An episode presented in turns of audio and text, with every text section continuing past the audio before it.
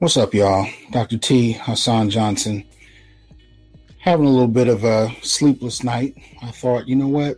Let me get up and record a video real quick. Something on my mind anyway. And shout out to my black geeks. Y'all will understand when I tell you I'm on my Vapad shit right now. So I figured I'd decide to address one of the questions that I've been seeing coming up a lot. And that is the, intra-racial hostility toward black men right now. There's so much going on in the world. It's an interesting thing to see how much hatred is being spewed at black men from within the black community about things that we really can't control, for that matter. So I figured I'll do a video where I'll explain where this hatred is coming from and why. Okay, I'm going to put it into some context. But to really kind of give us a framework of what we're dealing with right now. I mean, we're in a time period where, again, we're seeing more black men killed live on video. Big game hunting is always in effect. It's an American pastime, for that matter, but it's still disheartening to anybody with a soul to watch somebody just get shot or choked or, killed right in front of you, especially if it's not even for a good reason, right? So, then we get into all these discussions about who's worthy of being empathized over and whether or not their backgrounds are perfect. And it's ridiculous. There are no perfect symbols. It is what it is. People are people. But I've not seen a reason yet where any of the men that I'm going to be talking about had to die, deserved to die, put it that way. But anyway. And that definitely goes for anybody that's been killed recently. But I'm specifically talking about black men because we're afraid to. When we specifically address black men, we're shamed, we're silenced. And I'm going to discuss a few of the reasons why we need to push back against that. But nonetheless, you got, Ahmaud Arbery, you got Central Park Karen, you got Breonna Taylor, there's so many different situations jumping off right now that it's just... it's disheartening. And this is still in the midst of a pandemic and in the midst of a lessening quarantine. And so we don't know what the impact of that's going to be, especially considering they can't even test with what's going on right now. And we haven't even gotten to the issue of whether or not food distribution is going to be impacting us, partially because of some of the different things happening, right? But in the midst of all of this, we find out that the results of Floyd's autopsy is they don't know officially what killed him. It suggests he had a pre-existing condition, right? We're getting pushback that suggests that the officers are not going to cooperate in terms of what's going on. We're seeing massive uprisings / riots happening across the country. I don't consider them all uprisings because there are people who are in there for different reasons. Some people are just blowing off steam from having been locked up for the last couple months. Some people are purposely there to serve as agent provocateurs and saboteurs, to be in there to disrupt what's going on and mislabel many peaceful activists' work as problematic, right? So there's a lot of different motivations going on there. We also found out that Floyd's killer may very well have known him. I guess they worked together doing security. They've known him prior to that, so there may be a question of premeditated behavior on his part. All of this is up in the air, and undergirding all of it is over 43 million people signing up for unemployment, right? So we're in the midst of an extreme amount of chaos right now. And what do I see crossing my social media as often as anything else? The hatred toward black men, right? I'm seeing messages that say everything from y'all niggas can't die fast enough to, this kind of push for political advancement and the centering of a black female VP candidate, just ignoring the fact that black men are right there voting for Democrats more than anybody except black women, right? So this is all of this happening, and I'm seeing these tweets and messages coming up across my screen every day, and it's absolutely ridiculous, right? And so I figured I'll address some of that, especially in the face of these rebellions, because I remember, having some discussions with a few other scholars a couple years ago, and I was trying to talk about how protests are gendered in a very particular way. And of course, we only know how to talk about gender as something that happens to women. But I was saying, no, it's actually a little different, especially in the black community. When you have protests going on in the black community. When it's majority women, there's a particular response. When majority men or equal numbers of men show up at those protests, the police show up in armored gear. They show up in riot gear, and they show up with military technology, right? You notice the difference. So when you're looking at the news and you're seeing all those police showing up in riot gear, just glance through the crowd and see if you see equal numbers of men. That's when they show up. And that's when the abuse levels gets high. And you can go back to Ferguson. Hell, you can go back to the 1960s if you want to. When men show up, so does the military gear. And those are the things I want us to kind of bring to bear. But I remember having that debate with a member of Black Lives Matter, and she refused to even acknowledge that, you know. And I was saying, you really got to address the fact that if you're going to push for gender, you got to think about men when it comes to gender and how men are adversely affected. But anyway, so let's get into it. One of the things I think happens is that when it comes to issues surrounding death, we tend to have a flat definition of blackness when it's something that involves men, right? Where everybody begins to pull from the real estate of those deaths to use them for their own purposes. Men themselves don't even use it for our own purposes, but others do in the community, right? But when the issues are specific to black women or anybody else, those issues are articulated as very specific, but not when it comes to black men. And if there is any outward statement about black men, it's like I said earlier, it's quickly shamed and silenced. So what we're looking at here is an attempt to make attention outweigh death. And this is why I've titled this, Stop Playing with Black Male Death. It's not just about real estate. It's not just about, or equity, I should say, in terms of social equity. It's not just about what kind of attention and resources you can get. And we'll get to that in a minute. I wanted to start out with some raw numbers that kind of give us a sense of why the issues that we talk about are centered on particular groups, right? So all in all, we talk about black men and women in the community. Roughly speaking, there's about 1 to 2 million more black women than men, you know, just across the board. Those numbers really, start out even in childhood, but by the time you get to the teen years, you start to see the disparity. And a lot of that has to do with death, right? A lot of it has to do with death. When you talk about LGBT, because these are the two groups I'm really interested in at this moment, because those are the groups I'm seeing these negative kinds of statements coming from regarding black men, activism, social issues, so on and so forth. Gary J. Gates of UCLA's Williams Institute, which is like a think tank that specializes in law and public policy related to sexual orientation, and he's co-author of the Gay and Lesbian Atlas.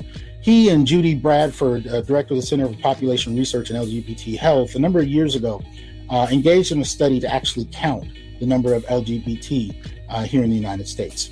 And despite the popular 10% used, really, which comes out of Dr. Alfred Kinsey's work in the Kinsey Institute, they actually found that the percentage is about 3.8% all in all. And that applies to lesbian, gay, bi, and trans groups all together. So out of 328 million Americans, that's roughly about 9 million, right? And in the black community, that comes out to about 1.6 million. So you got a fairly small population that, for the most part, we're hearing are supposed to die at the highest rates and so on and so forth. So you get all these debates back and forth. But I just wanted to put some numbers to it. So you have black women is the largest group. Black men is a slightly smaller group by a couple million. And then you have LGBTs, which are down to like 1.6, roughly, in the black community. Now, let's get to the major issue. The percentage of people killed, or the numbers of people killed by the police, right? And then we can talk a little bit about homicide in general in the black community. Number of people killed by police, on average, when it comes to black women, you're talking about 6 to 12 per year by police, at least according to The Guardian and according to The Washington Post. If you look at The Guardian's The Counted website and go to The Washington Post Fatal Force pages, you can actually count, and you can actually see the names and faces of the victims who've died over the years. But between 2015 and 2019, it's an average of 6 to about 13 black women, right? For black men, it's a little different. It ranges from 214 to 295. So roughly you could say 200 to 300 per year, black men killed by police, right? As far as what we know in regard to trans, in the past 8 years or so, they found that there's an average of about 20 to 30 murdered trans folk per year, and that's across race in the United States. But they do say that they're mostly black, they're mostly under 30. Nearly 60% of their killings take place in the South. You're talking about the Bible Belt and also the home of what we know to be American racism. So that's at play. and the majority that are killed tend to have been born biologically male. Some reports suggest that they mostly were involved in the sex industry. That's about 13 to 36% in the U.S., 61% globally. Right, only 3% are killed by police-initiated homicides.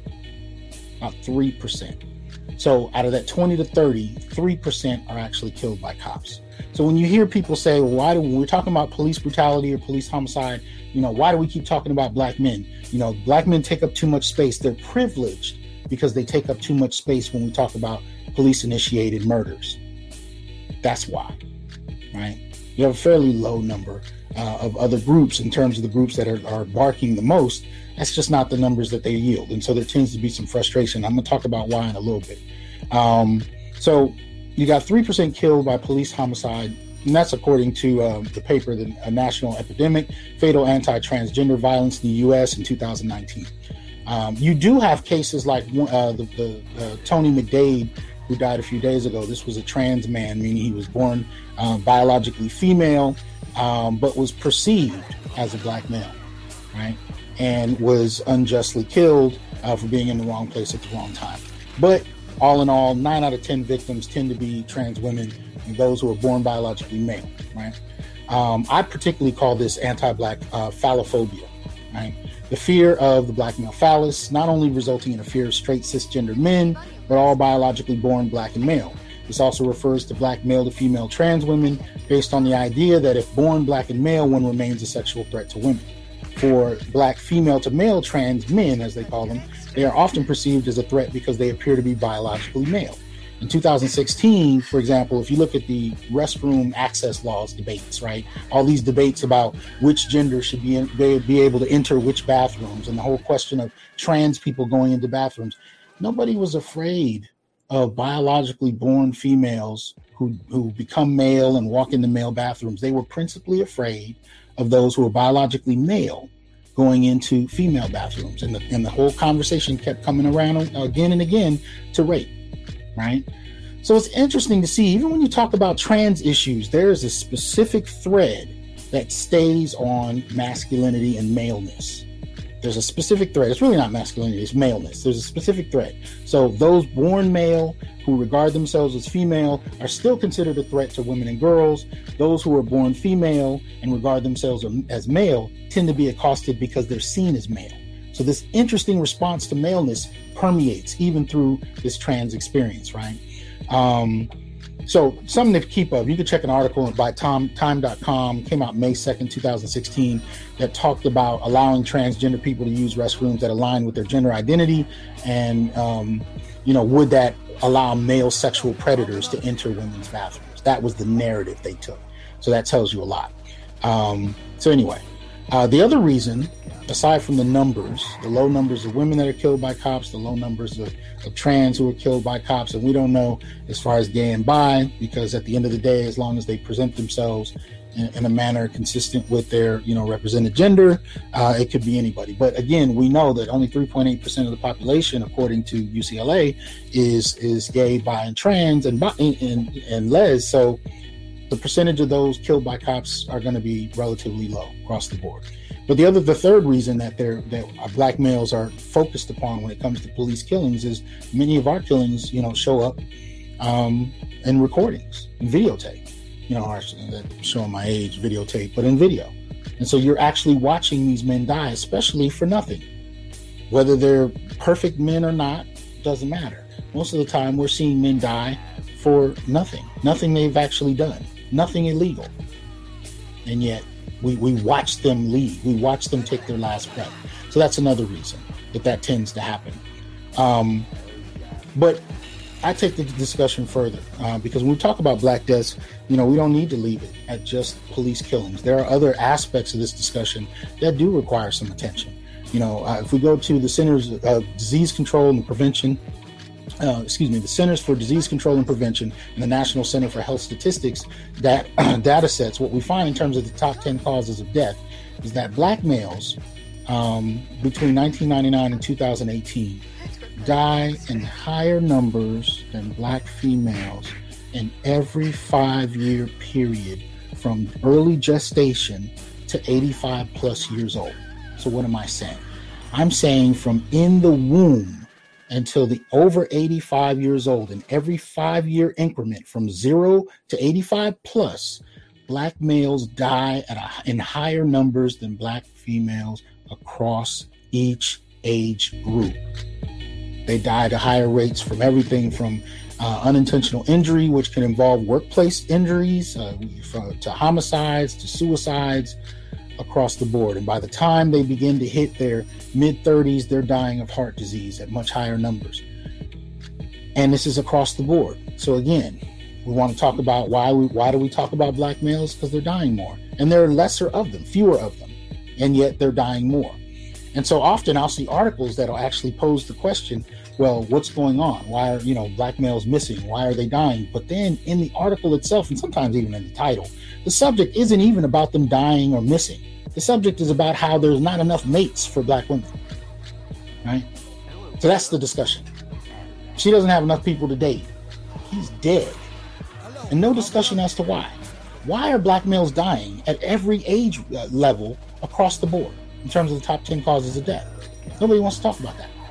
We will sooner discuss how this inconveniences children that don't have fathers who are alive, women who don't have anyone to date or marry. And it's not that those things aren't important. It's simply that we're going to make attention to other things outweigh death. And then fight over which deaths should be important. So black male deaths are important enough to basically be used for political advancement by other groups, but other than that, they should be ignored, and we should really just focus on how their deaths inconvenience others, right? These are the kind of things I have a problem with.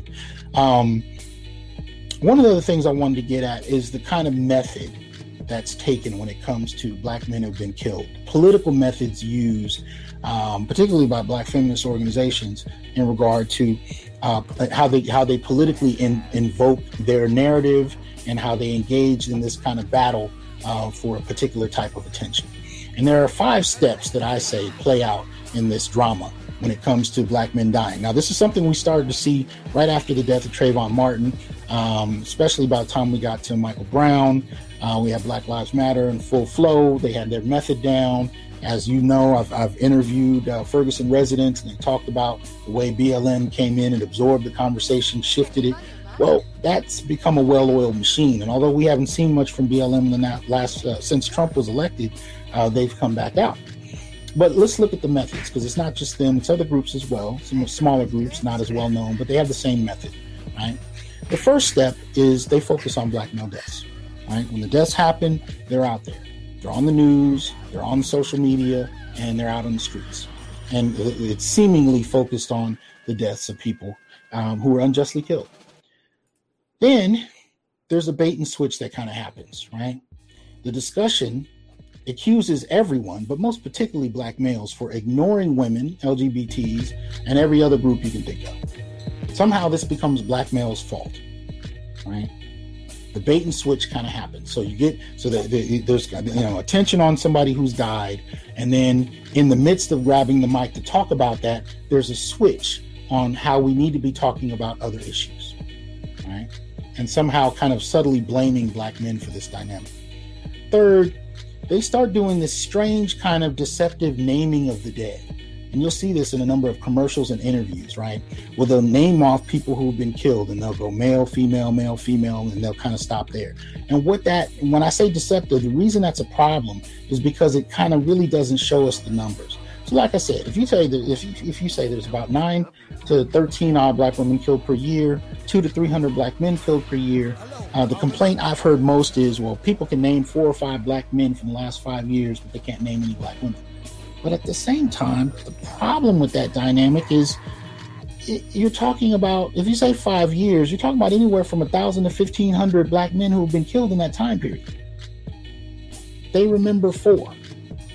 At the same time, if you're talking about 9 to 12, you're talking about a very small number of people. In other words, when it comes to police homicide, what we're saying is that black male death is far more the norm, and other groups, based on the statistics, are the exception. This is one of the reasons why it's not the same kind of dialogue, because by and large, this doesn't happen to other groups to the extent that it does to black males. That's part of the problem. And as inconvenienced as some are by those realities, it is the reality. But the kind of representation of the naming of certain folks, it belies the details, it belies the context, it belies the realities behind how many people actually die at the hands of the police, or vigilantes for that matter. Right? So you kind of equal the playing field to make that okay. Now, on the surface, sounds real petty for me to even say that. But here's the thing. You don't see that with other issues. About 2 to 4% of black men have breast cancer. Nobody says breast cancer should be a universal issue. When you talk about breast cancer in the black community, it's defined as strictly a black female issue. Why? Because over 98% of the people with breast cancer in the black community are women. Nobody cares about equaling that discussion out. When I hear people talk about single parenthood, nobody ever brings up single black fathers, and I am one. Never. But somehow, when it comes to black male issues, there's an embedded shaming tactic for actually talking about black males who suffer most from it. But not when it comes to others, depending on what the issue is. So that becomes a problem, right? The fourth step I tend to notice happens is that they begin to center on the deceased's mother, or wives or daughters, depending on his age. If he's young, it's his mother. If he's a little bit older, it might be his wife or his daughter. And that's if he's married, of course. And so what that does is they end up kind of downplaying and ignoring, black fathers in particular, but black males, other black male family members. I remember this took place when one of the last Democratic conventions when they brought out the mothers of the movement. There was no attention to the fathers. It was almost like the fathers didn't exist because we don't know how to empathize with men. We don't empathize with fathers. We empathize with mothers. So the fathers could be effectively erased from the discussion, even if they've been active parents, stepfathers included, grandfathers, uncles, brothers, sons. Not a part of the discussion. You will very rarely see male family members as centered in the discussion about how the deaths of black men impact their family. Then from there, once the centering shifts to mothers, wives, or daughters, the whole issue is reframed from black male death to black female loss, right? And that's when we get to step 5. When you start to talk about securing philanthropic resources, donations, whether they be from everyday people on social media who are sending money through Cash App or, whatever else, GoFundMe or whatnot, those resources go into the coffers of those who are well organized, well structured, have their 501c3s in place. And 9 times out of 10, those aren't the grassroots people who just lost a family member, right? So these kind of nonprofit, industrial complex, folk come in just like they did in Ferguson, and they begin to absorb the resources. And then from there, you'll notice that their mission statements very rarely center black males, if at all. They rarely have anything about their organization that targets black males. But they, in fact, target groups that are explicitly non-black male very purposely. And so the kind of philanthropic resources kind of get switched in that discussion, and it becomes extremely problematic for the families of those who are trying to survive after having lost a significant loved one, right? And this becomes the kind of way that black males become a political football, for other groups. Now, to answer the central question, why do they hate love our deaths? Why do they hate love our deaths? Well, at the end of the day, it's because we die more. And that disrupts them securing funding. It disrupts their securing resources. They can't claim to be the most, damaged or victimized group based on the data, right? So we're talking about federal and private grants. We're talking about, like I said, donation monies, opportunities for organization buildings to come out and speak, all those kind of things. All of that gets disrupted when you get down to it by the fact that black men die more. So you have to bait and switch the discussion to basically excise black men from the discourse and center it on other groups in the name of blackness, pro-blackness at that, right? In the name of doing so, we have to and so that's how that kind of works. And that's what I meant earlier when I said we have a flat blackness when it comes to black male death. When it comes to issues that are very explicitly black female or any other demographic, but especially black female, there are no men allowed in the room, right? It is principally fixed on most particularly women. And this is one of the things I noticed, and LGBTs for that matter as well. They're welcome in that discourse, but you can't center heterosexual Black men, even if they're dying at the highest numbers. Right? So that tends to be one of the biggest frustrations and one of the reasons why Black males, particularly heterosexual Black males, are hated most when it comes to these kind of issues that we're seeing with Ahmaud Arbery or George Floyd, right? Because it makes it difficult for other groups to kind of claim center attention when it comes to grabbing resources. And this doesn't mean that their issues and experiences are unimportant. It doesn't. It just means that the issues and experiences that they have and suffer from the most don't grab and shock people and don't garner as much of attention as Black male deaths or incarceration. And somehow that becomes Black men's fault. We get accused of being privileged and excluding other people from the discourse, but we don't control the discourse. We're not even the most interviewed about our own deaths. We're not. So that's an interesting kind of dynamic that plays out. The second thing, as far as why they hate, love our deaths, is because in the last number of years, the Black electoral presence has been shifted very much so, in the last few decades actually, to Black women. Black women are the emerging leading group coming out as far as electoral representation.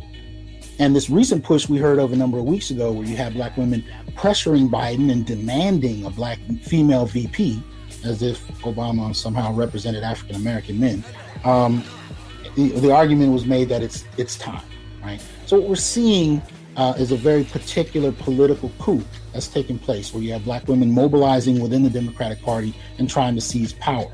And in these kind of instances, often doing so on the backs of dead Black men, incarcerated Black men. And some are doing so with a respect to those Black men. Some don't give a damn. We're just cannon fodder for their advancement. Same like we're seeing with Me Too. That's very much a feminist grab for power. Well, on the backs of that, riding that wave, you have Black women, or Black feminists, I should say, in particular, who are trying to use those deaths to do that. Use it as an opportunity for political advancement, right? And I think that's what's happening. So the VP position is just the latest, more overt statement made, but there's been an ongoing push, even going back to the death of Trayvon Martin, to advance a very particular political cadre of highly educated Black feminists into a space where they can operationalize their approach and politicize it, right? Again, pulling from that social equity of Black male death for their own benefits. And then in doing so, galvanize women. So you're using those Black male deaths to pull from, like I said, the mothers of the movement, and then you're pulling from these educated women, and there's this overt kind of coup that's taking place, right? So at the end of the day, I wanted to just kind of put some context to why there's so much vitriol, why there's so much hatred directed at Black men who in many ways are not in a position to control the discourse, who are not in a position to eliminate anyone from the discourse, but are simply dying in greater numbers or more vulnerable to other social conditions, many of which are environmental. Because even if we talk about things like the high homicide rates that we've seen with Black males, where from 1999 to 2017, you're talking about over 145,000 males who've been killed by homicide. Well, the environmental conditions that produce that, the context for it, we don't have a discussion for it. All right. So at the end of the day, I hope that some of this may have inspired some thought. Please support my show, The Onyx Report. You go on Patreon, Cash App, PayPal, support that so I can keep producing the content that will give you some opportunities to kind of see outside of what's presented in popular media and on social media as far as what's really going on with Black males, what we're experiencing, and what we're often not being told and not allowed to say. All right? Peace.